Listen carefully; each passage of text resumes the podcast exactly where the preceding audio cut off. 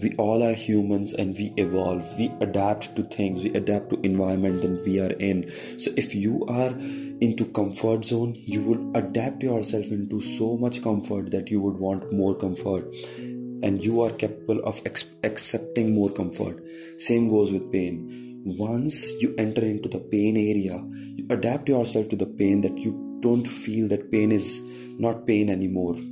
And that's what happens with humans so those people and uh, it's a real life practical example to all those who are doing workout or who have done workout in their life at some point of time.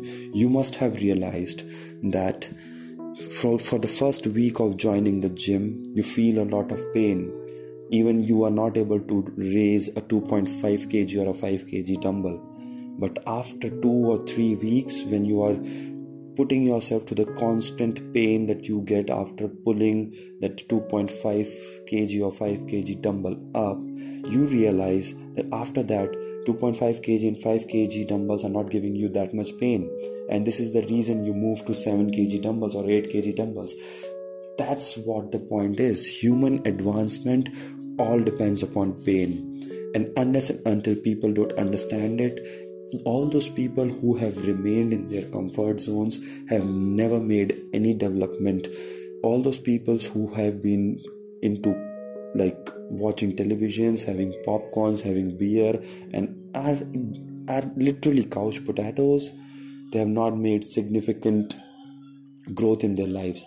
But the people who like you would always find the people in slum areas or people who live in tribal areas and jungles have technically more endurance and strength in climbing trees and in walking barefooted than the man in the cities. It's because now the stones in their feet doesn't you know hurt them.